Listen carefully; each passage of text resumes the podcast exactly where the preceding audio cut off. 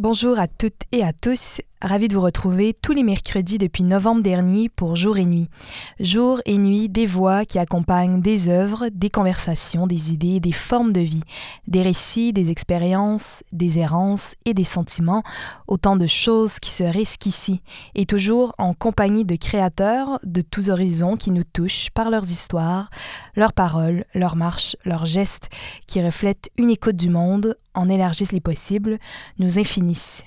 Nous avons reçu ici des créateurs, des intellectuels, des artistes, le temps d'une conversation de plus ou moins 50 minutes. Et si je dis nous, c'est que je ne suis jamais seule, bien sûr. Jour et nuit, c'est aussi Céléna Terret à la réalisation, Antonin Viss et Daniel Capeille à la prise de son. Et aujourd'hui, pour ce qui est notre toute dernière émission de cette saison-ci, avant notre grand retour en septembre prochain, nous recevons la dessinatrice et autrice de bande dessinée, Catherine Oslo. Parce que d'une part, tout le monde sait bien qu'avoir une idée, c'est un événement rare. Euh, ça, ça arrive rarement. Avoir une idée, c'est une espèce de fête.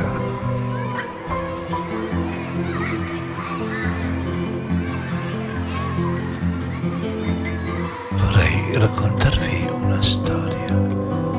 La storia dell'uomo che non sentiva più niente al di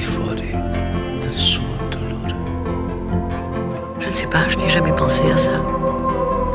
C'est une autre écriture, la voix? Ah, c'est c'est quelque chose d'extrêmement énigmatique encore.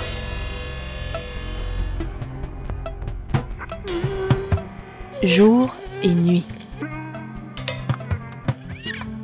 Catherine Oslo, Marie-Laurence Rancourt. Pourquoi écrivez-vous? D'où venez-vous? Je suis au contraire pour une vie beaucoup plus intense. La société, ça peut se transformer, ça doit se transformer. Quand on est sensible au langage, on, on- on a tendance à chercher des gens qui ont leur langage. Alors justement un petit, un petit mot de la méthode euh, qui consiste en fait à laisser parler les gens et à s'oublier complètement. Est-ce que c'est facile? Je voudrais moi aussi poser des questions. Et en poser à vous, et en poser à, à moi-même.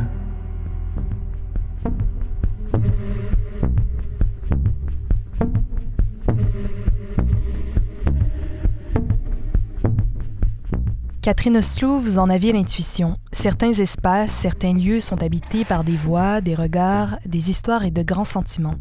Lorsqu'on y entre, on s'y relie. Il y a là des absences et des présences qui s'assemblent et se répondent.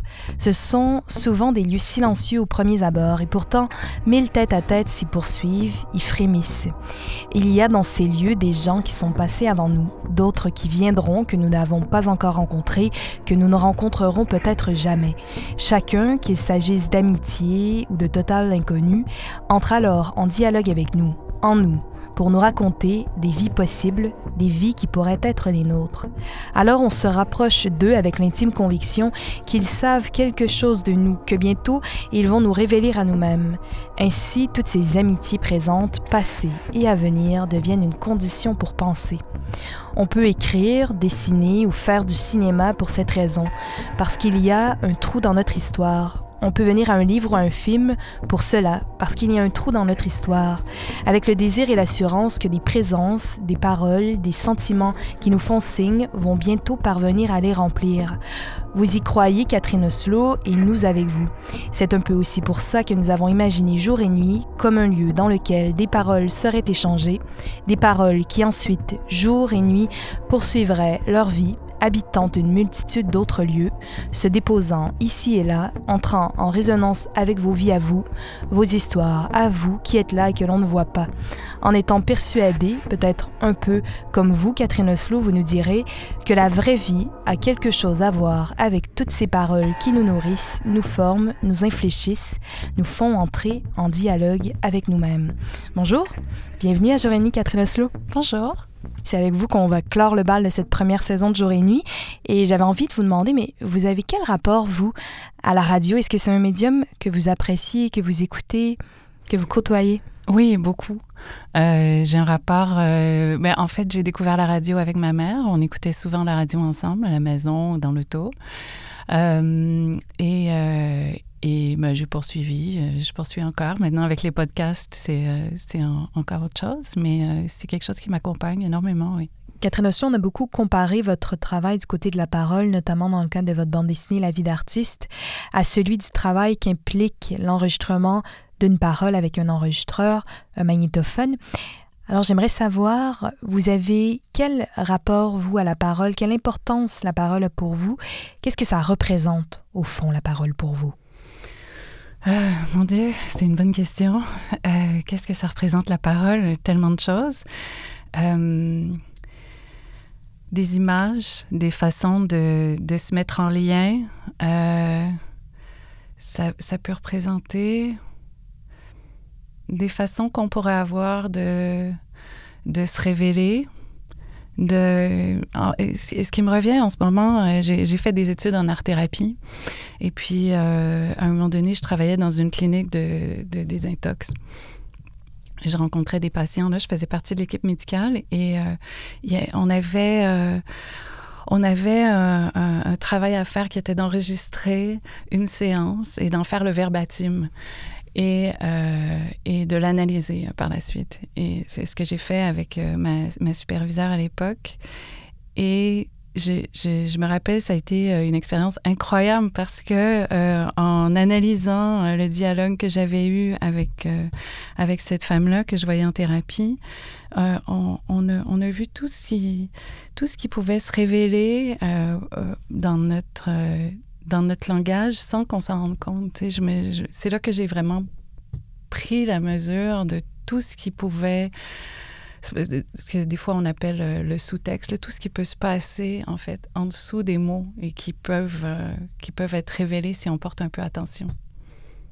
Je ne sais pas si ça répond à votre question. Bien sûr, ça répond à ma question. Puis en plus, ça place, ça fait la table belle pour ma prochaine question qui concerne la place de l'autre dans votre travail. Vous laissez une grande place à l'autre, à son vécu, à sa parole dans le cadre de vos créations. C'est vrai une fois de plus avec cette résidence que vous avez réalisée à la Cinémathèque québécoise à Montréal, où vous étiez amené à dialoguer, discuter, converser avec des spectateurs suivant les séances de films. Vous vous avez déjà élaboré autour de ce dispositif qui consiste à entrer en dialogue avec des gens.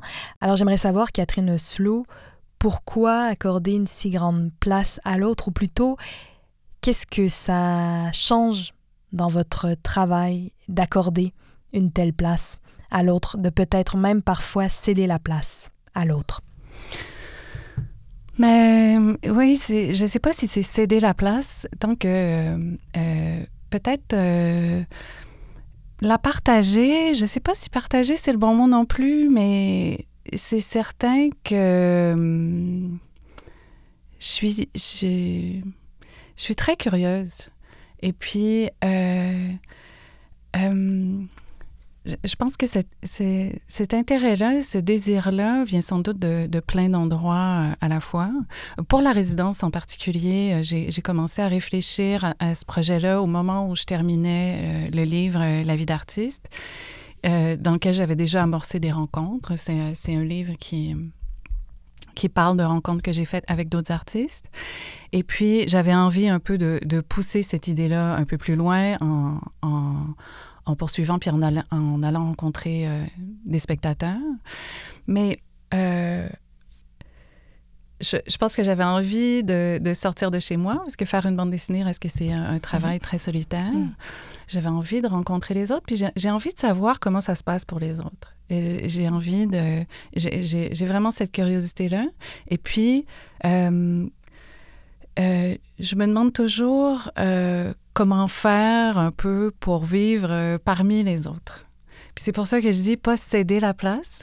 Mm. et je pense que c'est pour ça aussi que je me suis intéressée à, à, à, la figure de l'intervieweur, parce que c'est quand même un bon exemple de d'exister, mais, mais avec les autres. Je pense que en, comme type de travail. Et et, et ouais, je, je pense euh, euh, vraiment la, la question d'être présente, mais, mais en, en, tout en côtoyant les autres et en, en examinant un peu euh, parce que pour la, pour la résidence à la Cinémathèque, l'idée, c'était de voir des films, puis après ça, de... de... Rencontrer des spectateurs, rencontrer des cinéastes aussi, si je ne me trompe pas. Euh, surtout des spectateurs. des spectateurs. Et c'était de voir comment, euh, qu'est-ce qui nous transforme, puis qu'est-ce qui peut nous changer, puis qu'est-ce qui nous influence. Et, et, je suis curieuse euh, toujours de voir euh, l'impact que peuvent avoir des œuvres d'art sur, sur moi, sur les autres, comment, comment ça s'opère. pour quelles sont les différences, les similitudes, etc. Et curieuse peut-être aussi de ce que cette relation à l'autre peut changer chez vous. Mais oui, mais oui, c'est sûr, c'est sûr. Hein, c'est c'est tellement riche. Il y a tellement des rencontres qui, euh, qui nous transforment et puis qui, euh, qui, qui, viennent vraiment changer nos vies. moi, ça, me, ça, me passionne d'entendre ces histoires-là. Et puis, euh, peut-être que je, je, cherche à les vivre, je ne sais pas. Je propose d'entendre la voix de l'écrivain Robert Bobert dans une archive du 8 octobre 2020. C'est une archive assez courte dans l'émission Par les temps qui courent au micro de Marie Richeux sur France Culture le jeu est tu euh, de Martin Weber euh, et euh, la préface de Gaston Bachelard m'a énormément aidé à comprendre. Gaston Bachelard aussi est un des rares philosophes que je peux, que je crois en tout cas pouvoir comprendre. Lorsqu'il, j'ai mis en épigraphe d'un chapitre, pas avoir été ce qu'il est, il dira par la rencontre ce qu'il est devenu c'est pas exactement comme ça, mais enfin l'esprit euh, est le même. Et voilà, donc on devient non pas quelque chose d'autre, on devient mieux ce qu'on est dans la relation à l'autre. Oui, est-ce que vous êtes d'accord avec Robert Maubert que vous avez l'impression de devenir davantage ce que vous êtes euh, dans cette relation que vous entretenez avec les autres, même des autres que, que vous connaissez pas au fond, que vous rencontrez pour une première fois? Bah oui, je pense qu'on peut pas se construire euh, tout seul, on peut pas exister seul. Euh, et on a besoin des autres euh, pour vivre. Et, donc oui, je, suis entièrement d'accord avec ça. Dans votre travail d'autrice de bande dessinée, qu'est-ce qui vient d'abord, l'image ou la parole? Les deux, les deux vraiment. des fois, j'ai j'ai des images qui m'apparaissent et puis que, que, que j'ai l'impression que je dois laisser euh, venir ou que je dois déterrer. Et d'autres fois, c'est des bouts de phrases et qui n'ont qui ont pas nécessairement de sens euh, sur le coup, mais euh, avec lesquels que je, que je, prends note, puis avec lesquels je, je, vis pendant quelques jours. Puis là, tout à coup, l'histoire qui leur est liée émerge. Donc, c'est vraiment les deux. Vous avez écrit dans votre bande dessinée La vie d'artiste, en fait, c'est pas vous euh, le personnage, mais l'un des personnages donc qui peut peut-être être vous, dit ceci. Travailler sans image, je ne saurais pas comment m'y prendre. Qu'est-ce que ça change l'image dans votre rapport à l'écriture, dans votre rapport à la parole, Catherine Oslo, le fait de pouvoir aussi compter sur l'image? Mais c'est parce que moi, j'arriverais pas à tout exprimer avec des mots. Ça serait pas suffisant pour moi. Il y a des choses que, que j'arrive à rendre avec, euh, avec des images euh, qui sont beaucoup plus précises et, euh, et, et, et, en même temps facile, facile à, illustrer avec des images beaucoup plus que, seulement avec des mots. Je ne saurais comme pas trop comment m'y prendre. Oui. Ça remonte à quand votre euh, intérêt ou votre amour pour la bande dessinée? Est-ce que déjà enfant, il y avait une place pour le, le dessin, l'écriture dans, dans, votre vie? Euh, enfant, il y avait... Oui, il y avait une place pour les deux, mais pas, euh, pas nécessairement pour la bande dessinée. la bande dessinée, pour moi, je l'ai, ça, a été, ça a été quelque chose que j'ai connu sur le tard, en fait, pendant que je travaillais à Radio-Canada. C'est là où j'ai rencontré euh, Jimmy Beaulieu qui faisait des chroniques de bande dessinée euh, là-bas. Et euh, Jimmy Beaulieu qui était à l'époque éditeur et qui est auteur de bande dessinée. Et puis, et puis c'est comme ça que j'ai, j'ai ben, en fait, je connaissais quand j'étais jeune les bandes dessinées plutôt classiques. Mais euh, c'est cette rencontre avec, euh, avec Jimmy qui m'a, permis de découvrir euh, tous les nouveaux courants de bande dessinée qu'on connaît maintenant. Et c'est ça qui m'a ouvert la porte à publier mon, mon premier livre et puis à continuer à explorer. Puis maintenant, ben, j'en ai fait ma pratique. Mm. Est-ce qu'il y a des rencontres euh, marquantes en matière de, de bande dessinée ou de littérature, comme ça, des gens sur votre euh, passage qui vous ont euh, inspiré, qui ont été un peu des, ouais, des, des passeurs? Euh, vous parlez des rencontres avec des œuvres ou des rencontres avec des artistes? Des œuvres des artistes. Ben, euh, moi, je fonctionne beaucoup par permission. Et donc, euh, il y a définitivement des œuvres qui m'ont ouvert beaucoup de portes.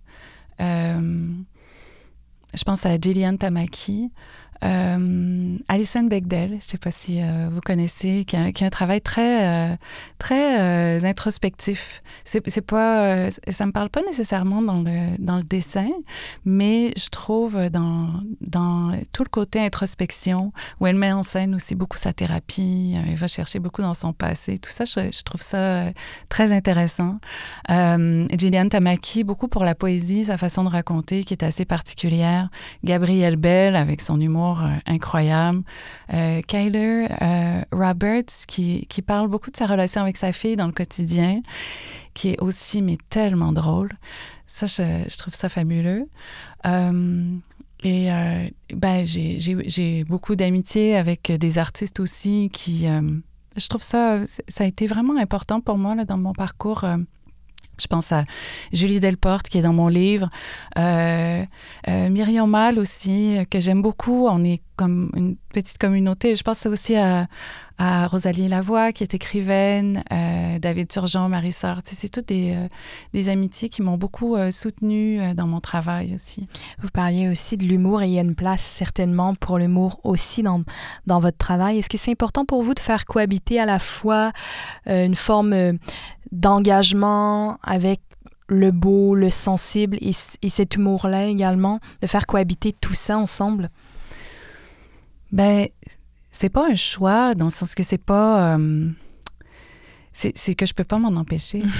je, je, tu sais, ça m'arrive des fois là, quand même de faire des petites histoires qui sont, qui sont euh, mettons, 100% sérieuses. mais euh, mais je- j'aime beaucoup être entre. euh, puis ça doit être parce que je suis comme ça euh, dans la vie, j'imagine, je ne sais pas, mais euh, j'aime entre- être entre le, le triste et le drôle. Je trouve Mhm. que c'est c'est une ligne que je trouve vraiment intéressante. Et puis, euh, j'ai pas envie de verser ni dans un ni dans l'autre complètement. Et donc, me tenir en équilibre entre les deux, je trouve que c'est. Je, je- je trouve que ça. Je, je sais pas. Moi, ça me. Ça me tient, ça me tient éveillée. Oui, ça renforce l'un et l'autre. Peut-être. Ça renforce à la fois le, le triste ou le drame et peut-être euh, le léger, le plus euh, drôle. Euh, comment est-ce que vous allez faire le choix, Catherine Oslo, de, de l'autofiction? Pour la vie d'artiste, euh, pour la vie d'artiste, je pense que j'avais pas le choix. Euh, parce que ça parlait vraiment de mon parcours, euh, de mes questions. Ça s'est un peu imposé. Et euh, je pensais que j'allais juste faire ce livre en autofiction et que ça allait être terminé. Sauf que, en fait, euh, ça, se poursuit maintenant et, mon prochain livre me met en scène, mais euh, avec d'autres personnages, par contre, qui sont de la fiction. Donc, euh, c'est vraiment un mélange des deux. Mais je trouve ça super amusant, finalement. Au départ, dans la vie d'artiste, je trouvais que c'était une prise de risque et tout, mais finalement, je trouve ça je trouve ça plus drôle hein, parce que je sais pas, je- ça m'amuse de, de jouer avec euh, des trucs qui sont faux, euh, de les présenter comme étant vrais. Je sais pas, je trouve ça drôle, euh, ce langage, ouais. Dans la vie, dans la vie d'artiste, pardon, justement, vous exposez les renoncements que ça peut supposer, en tout cas une existence consacrée à créer. Est-ce qu'aujourd'hui, pour vous, la bande dessinée, c'est aussi une scène politique? Euh, Est-ce que la bande dessinée, c'est une scène politique euh, par rapport au renoncement qu'on doit faire pour... euh, C'est-à-dire que malgré tout, malgré le fait d'être dans l'autofiction, euh, vous abordez quand même des questions qui ont trait à certains enjeux politiques qui, con- qui concernent même les conditions d'existence d'un artiste. Aujourd'hui, est-ce que pour vous, il y a une forme d'engagement qui, qui, se déploie dans la bande dessinée, dans votre travail, mais même dans le travail d'autres d'autres créateurs? Est-ce que pour vous, la bande dessinée aujourd'hui, c'est quand même le lieu d'une réflexion politique, ou en tout cas, ça pourrait l'être? Ben, mon travail, oui. Euh, J'aimerais que mon travail soit plus politique qu'il l'est. Ah oui? Oui, j'aimerais. Pourquoi? Parce que je trouve qu'il y a tellement de choses à faire, j'aimerais m'engager politiquement plus. Et en même temps, euh, j'ai comme l'impression que c'est pas ma voix. Et d'un autre côté, j'ai l'impression que juste le fait de, euh, de, de créer, entre guillemets, de faire une bande dessinée, de, de persister euh, dans cette voie-là, c'est un geste politique. Donc, euh, je, suis un petit peu partagée, mais dans l'absolu, c'est certain que la bande dessinée peut être un terrain politique. Peut-être pas tant dans, dans, mes livres à moi, mais je, je pense à Julie Delporte encore, avec Moi aussi je voulais l'emporter, qui est un livre très, très politique. Il y, a, tellement de façons d'en parler. C'est intéressant ce que vous dites, le fait de persister dans l'univers de la bande dessinée, de continuer de publier, de créer, c'est en, soi une, posture politique. Ben, je sais pas, dans le monde dans lequel on vit, euh, avec toute la mm-hmm. pression euh, qu'on a, euh, tous les, discours par rapport à la productivité, par rapport à ça, c'est comme quasiment une forme d'impression de résistance quand on fait le choix de, de de rester chez soi, puis de faire un livre avec des petits dessins, puis de, rester dans une petite bulle un peu. Il y a, peut-être, oui, quelque chose de, de politique, de ce qui me vient, c'est euh, y a quelqu'un récemment qui a publié un livre sur il faut travailler euh, pendant toute sa vingtaine puis sa trentaine pour arrêter de travailler à 40 ans pour mettre le, plus d'argent de, côté possible, puis il faut commencer à vivre à 40 ans. Je pense que c'est ça sa théorie. Euh, faut pas voyager dans la vingtaine. tous ces discours-là qui sont tellement euh, absurdes, en tout cas, ça aussi, c'est des discours qui sont très politiques. Je sais pas. Mais c'est sûr que j'aimerais peut-être euh, pas politique, mais militant. J'aimerais avoir peut-être une pratique un peu plus militante, mais en même temps, c'est pas je pense pas que ça soit mon chemin, en tout cas pas pour l'instant. En même temps, moi, en tout cas dans la vie d'artiste, j'ai vu quelque chose de, très politique. C'est-à-dire que peut-être sans être euh, foncièrement et frontalement militant, il y a des questions qui sont soulevées en filigrane, qui sont euh, traitées avec humour, mais qui pourraient aussi l'être sur un ton très grave et qui passent d'autant mieux qu'elles ne le sont pas justement traitées dans une forme de, dramatisation de l'existence. Enfin, ben, c'est sûr aussi que c'est un livre qui, euh, dans, lequel je, me suis un petit peu euh, attaquée euh, à la, figure de, l'artiste, le classique, l'homme tourmenté, hein, seul dans, son bureau, hein, cette espèce de mythe de l'artiste avec lequel je suis, j'ai grandi, puis j'ai dû me débattre pendant plusieurs années pour, bon, alors juste juste débâtir euh, cette histoire-là de l'artiste, c'est en soi peut-être un geste politique. Ouais.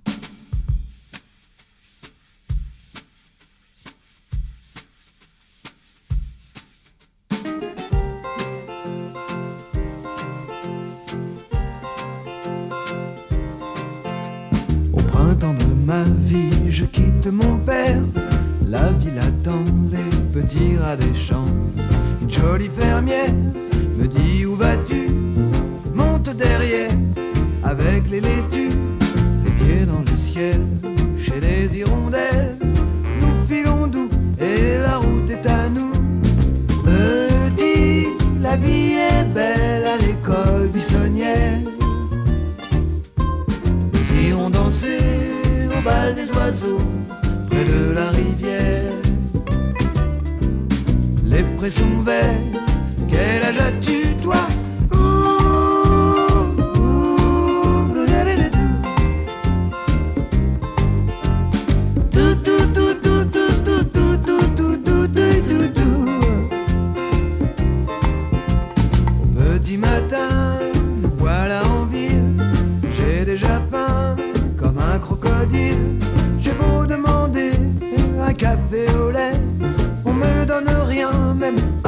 rien,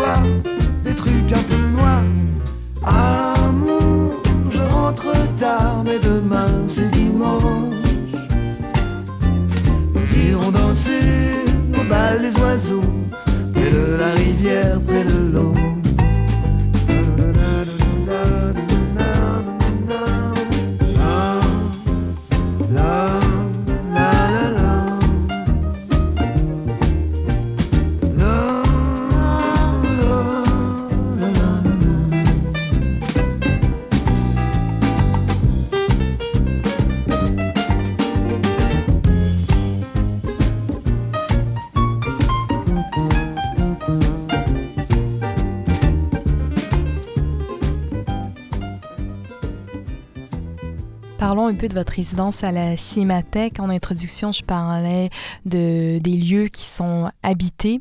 Qu'est-ce que ça faisait de s'installer dans la Cinémathèque québécoise à Montréal pour dessiner? C'est un lieu quand même qui est porteur d'une histoire, de grands sentiments, euh, de, de grandes œuvres, Oui. de gens qui passent, de gens qui restent. Enfin, qu'est-ce que ça fait de s'installer là avec sa table à dessin? Ben, ça a été vraiment pour moi une expérience euh, très, très riche. Ça m'a ouvert euh, sur tellement de choses par rapport à, à, ma pratique de la bande dessinée. Moi, quand je me suis installée, j'avais euh, j'avais dans l'idée de faire du collage, de faire euh, de la peinture, de- d'explorer tout plein de médiums. De, j'avais comme un, peu le, le souhait de retrouver les années que j'étudiais, euh, pendant lesquelles j'étudiais en art plastique. D'accord, donc c'était pas forcément le dessin tout de suite Non, au début de cette non. résidence. En fait, mais c'est ça. Moi, j'avais commencé ma résidence, je terminais la vie d'artiste, puis j'avais un peu envie de m'éloigner de la bande dessinée, puis de faire autre chose, euh, peut-être, euh, tu sais, même au, au départ, parce que là, ce que vous avez vu dans le dans l'exposition, c'est une sélection. Au début de la résidence, même j'ai fait de la photo, euh, j'avais commencé à toucher à, tout plein de médiums, et puis rapidement, je me suis, euh, je suis, je suis revenue au dessin, ça m'a vraiment surpris. Euh, je suis revenue au dessin et euh, à la bande dessinée et j'ai développé, euh, j'ai pas développé, j'ai découvert une, une autre façon de travailler la bande dessinée. Et c'est ça qui m'a un peu émerveillée et qui était tellement inattendu de, de cette résidence. Oui. C'était quoi la nouvelle façon de travailler la bande dessinée? Ben, je pense que c'est euh, c'est né un peu euh, peut-être à cause du temps. J'avais j'avais peu de temps pour euh, créer euh, une œuvre après chaque rencontre. Euh, la nouvelle façon, c'est c'est la, la façon que j'ai découverte, c'est ça a été de alors que peut-être qu'avant j'imaginais euh, des histoires. Là, j'ai dû plonger à l'intérieur de moi pour aller les chercher ce qui est différent. Euh, c'est comme si les rencontres avec les gens euh, ont vraiment fait apparaître des fils qui m'ont permis d'aller chercher des histoires qui étaient peut-être déjà, en tout cas, elles n'étaient pas présentes, j'imagine, mais c'est vraiment l'idée, euh, le, le, sentiment que, que j'avais. Et ça m'a permis de, euh, je pense, euh, plus me connecter à cet instinct-là. Hmm, comme des histoires qui étaient déjà déposées en vous, mais dont vous ignoriez ou en tout cas dont vous saviez pas qu'elles étaient là au départ. Et donc la parole des autres est venue activer ces histoires-là. Je pense, oui.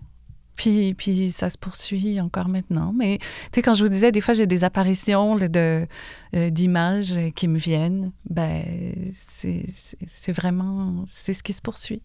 Et comment vous, vous travaillez au moment de votre résidence? Vous visionniez euh, tous euh, les films euh, à la cinémathèque durant toute la semaine? Vous, vous vous installiez là quelques heures par jour, le temps de voir un film, puis de comme ça de, de discuter avec des gens à la sortie de, des salles? Comment ça s'est passé cette résidence? Ben, ce qui se passait, ben, je passais plusieurs jours euh, par semaine euh, sur place et euh, je prenais rendez-vous avec les gens. Les gens pouvaient me contacter. Ceux qui étaient intéressés à participer à la résidence me contactaient. On prenait rendez-vous, on décidait d'un film et après, on, se rendait voir le, le, film ensemble. Soit on discutait tout de suite à la sortie, soit on attendait quelques jours et on se rencontrait pour, pour en parler. Donc, euh, parfois, en attendant quelques jours, euh, c'était intéressant de voir euh, justement comment le film se déposait à l'intérieur de nous et, qu'est-ce qui, vers quoi il, nous orientait. C'était intéressant de, voir ça. Puis souvent, les discussions bifurquaient. Les, discussions, euh, souvent, c'est pas euh, d'analyser le film ou euh, d'y rester de façon concrète. Souvent, ça fait penser à une autre histoire mm-hmm. ou à une autre rencontre. c'est un point de départ. Oui, tout à fait. Et comment vous travaillez, vous? C'est-à-dire, est-ce que vous y allez de mémoire, vous retenez ces échanges, vous les enregistrez, vous prenez des notes? Au départ, je les enregistrais, mais j'ai vite arrêté. Après, j'ai poursuivi juste avec les impressions qui me restaient. Et qu'est-ce que ça change le fait de, d'exposer les dessins, c'est-à-dire que les dessins se retrouvent pas dans un livre qu'on doit ouvrir, mais sont disposés sur des murs, sur des tables. Les gens peuvent circuler, donc il n'y a pas forcément un ordre non plus dans la réception euh, de ces œuvres. Qu'est-ce que ça change pour vous, le fait d'exposer comme ça les dessins? Ben c'est vrai que c'était une première exposition. je, suis, je suis plus habituée avec les livres. Euh, c'est assez particulier. En plus, dans le contexte de la pandémie aussi, Bien sûr. Ça, ajoute, euh, ça ajoute autre chose. Mais euh, ça m'a beaucoup plu. On avait choisi, euh, on a choisi de faire imprimer les images sur papier en petit format, de les, les clouer sur le mur. pour moi, j'avais comme un peu l'impression de voir des, petits objets, des, des, des petits bon, j'allais dire bijoux. Je veux pas que ça fasse prétentieux, là, mais euh, des, des, des, petits, euh, pas des artefacts, mais bon, euh, des traces de, de ces rencontres-là, de ces pensées-là. Ouais, des, plus des objets que des histoires. Plus des objets que des histoires, c'est intéressant ça. Et vous parliez de votre rapport euh, au temps, mais quel rapport justement vous entretenez au temps, euh, au temps de la création? Euh, Est-ce que vous avez l'impression, vous, que justement en laissant des, des, des œuvres, donc des traces, vous, vous abolissez un peu la sensation du temps qui passe?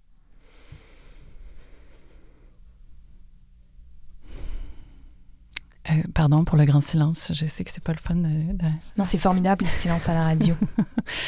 euh,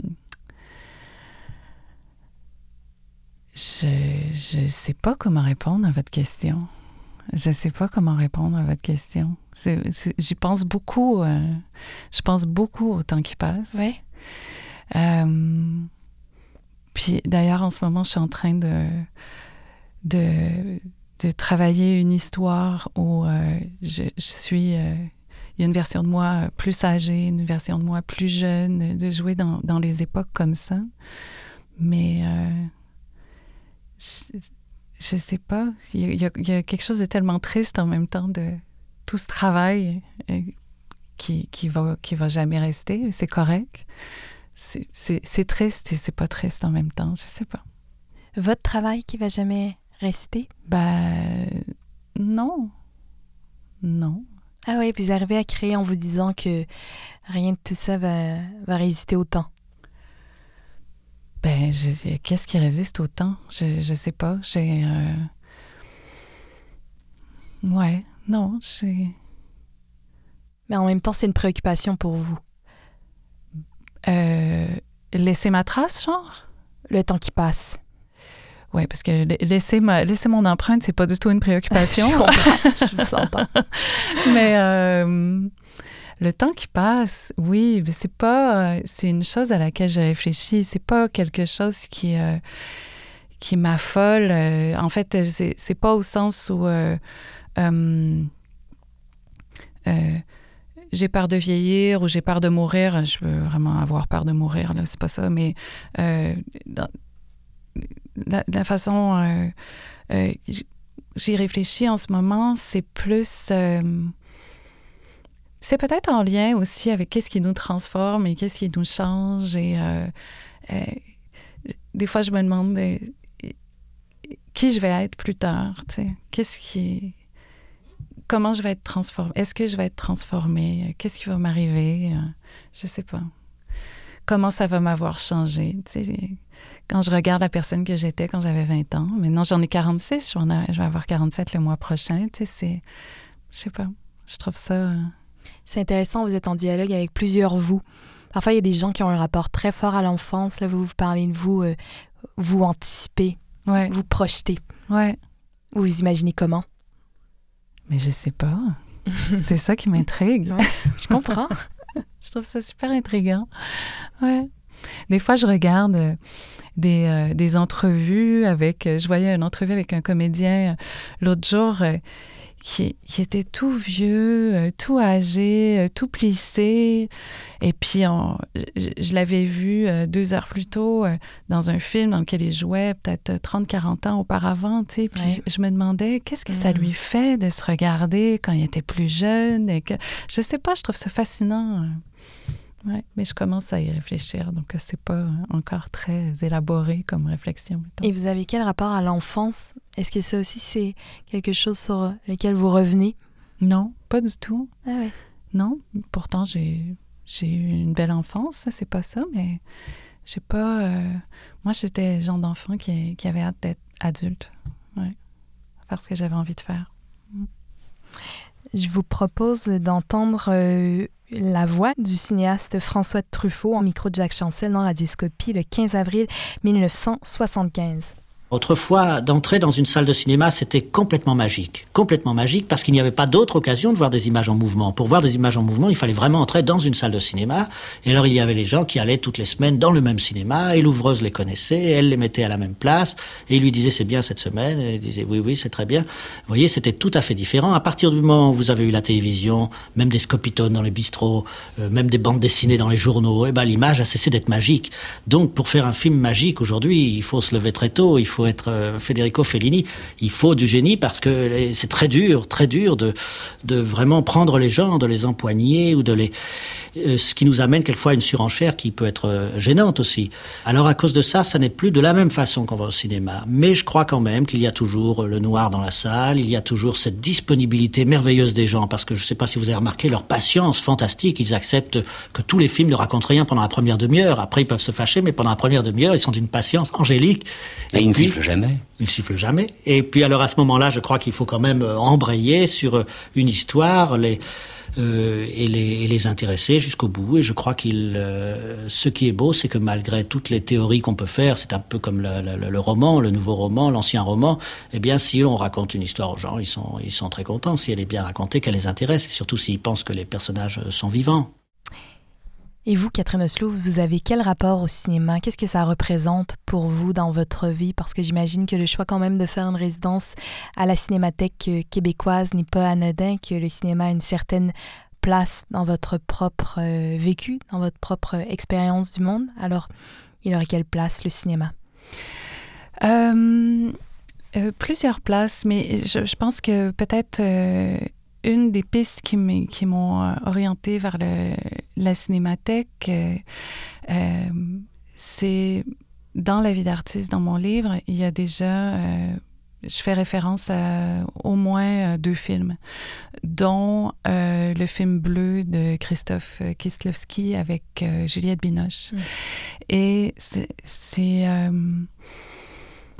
c'est un film qui, qui m'a beaucoup surpris et qui m'a habité pendant, je pense, une vingtaine d'années. C'est-à-dire que je l'ai vu à sa sortie au cinéma dans les années 90. Et puis, j'y repensais peut-être de temps en temps, parce qu'il y a quand même des images qui sont, qui sont très belles et très... Euh, euh, bon, en tout cas, que, j'ai... Euh, oui, c'est un très beau film. Oui, c'est magnifique. Et pendant que je, je, travaillais sur le livre, le film est revenu à ma mémoire, mais vraiment en force, sans que je puisse vraiment m'expliquer pourquoi. Et dans mon livre, j'ai une entrevue avec Micheline Langto que j'ai mise en scène dans une piscine. Et pour moi, c'est important, sans que je sache pourquoi, pour moi, c'est important que ce soit la piscine dans laquelle va nager Juliette Binoche dans le film Bleu. Et euh, après, j'ai compris pourquoi j'ai fait ça. Mais j'ai fait ça, je pense, parce que euh, déjà, Micheline Langto est connue pour avoir un discours assez, euh, peut-être catégorique, je ne sais pas si c'est le bon mot, mais euh, par rapport à la maternité et euh, être artiste. Pour elle, euh, avoir des si, si, tu veux faire des films, tu fais pas d'enfants parce que faire des films, ça demande tellement un engagement total. Exactement que c'est incompatible avec la vie de famille. Et elle a tout ce discours-là. Et dans le film bleu, il y a Juliette Binoche qui, euh, finalement, on comprend euh, euh, OK, je, vais essayer de faire le résumé du film rapidement. Le, film bleu commence par un accident d'auto dans lequel Juliette Binoche, ben, le personnage de Juliette Binoche perd son mari et sa fille. Son mari était compositeur de musique classique et euh, au fil du film, on comprend que finalement, c'était euh, elle qui composait euh, sans doute les pièces de son mari. Et puis, elle, passe...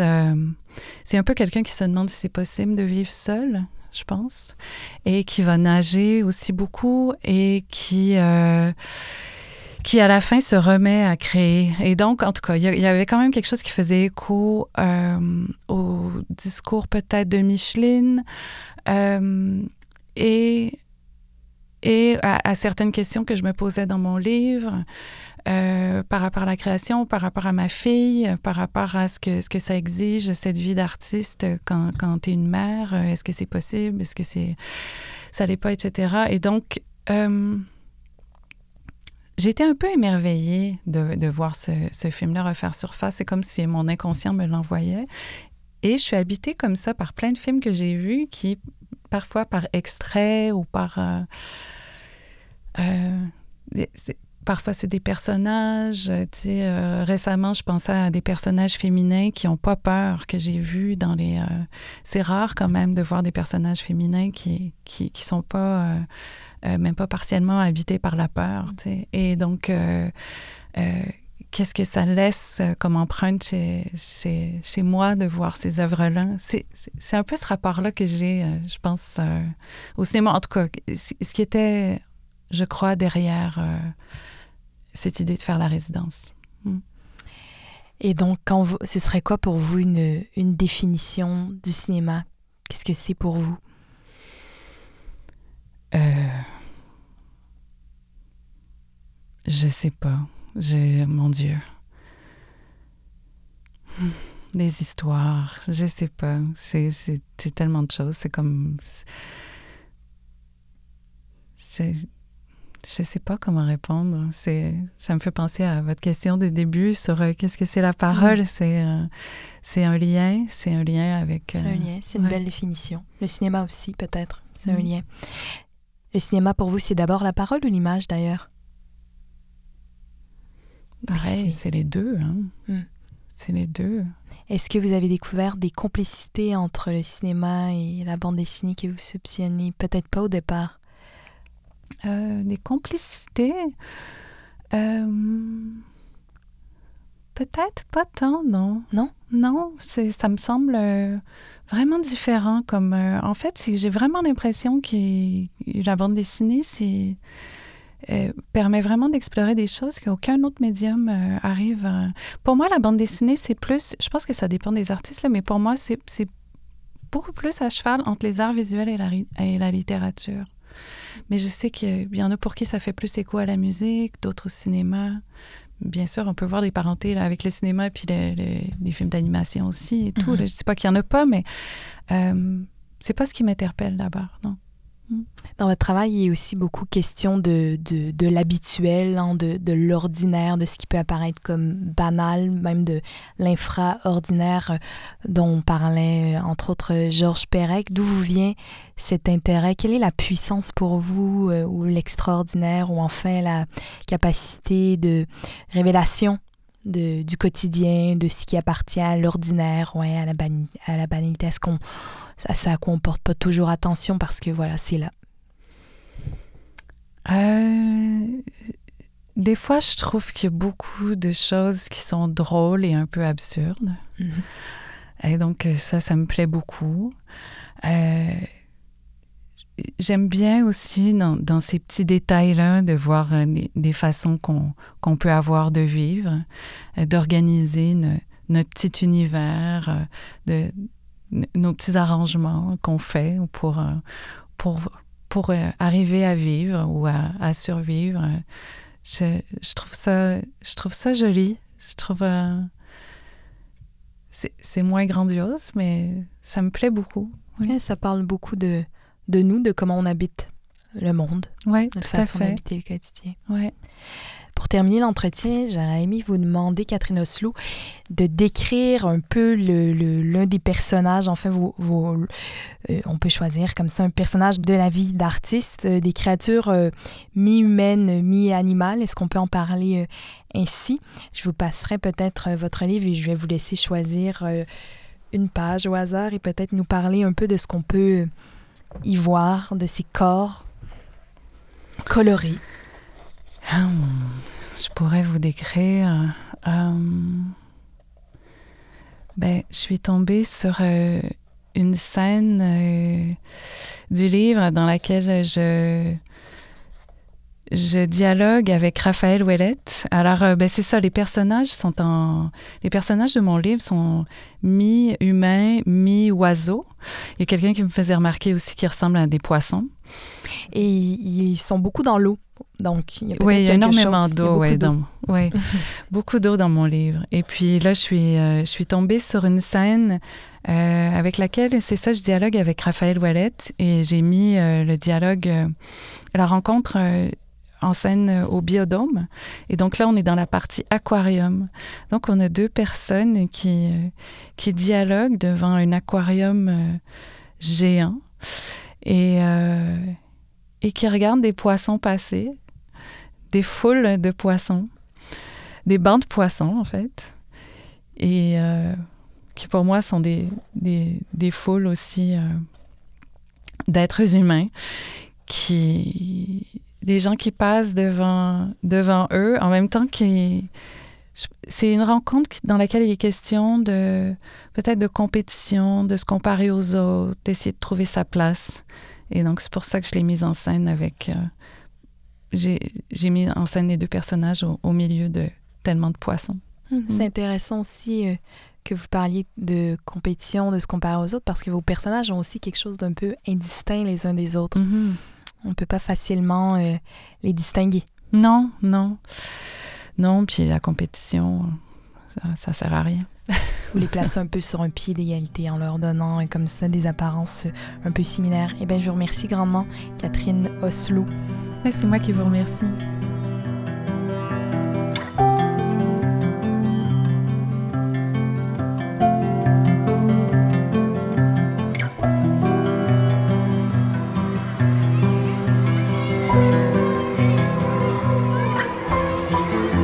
C'était Jour et Nuit. Ce podcast se réécoute sur le site de Magneto, magnetobalado.com et sur toutes les applications de podcast. Merci à toute l'équipe de Jour et Nuit pour leur appétit de paroles, de pensées, de création, Céline Terret, Daniel Capeille et Antonin Viss. Quant à nous, on se retrouve en septembre pour une autre saison de Jour et Nuit. D'ici là, un très bel été à toutes et à tous.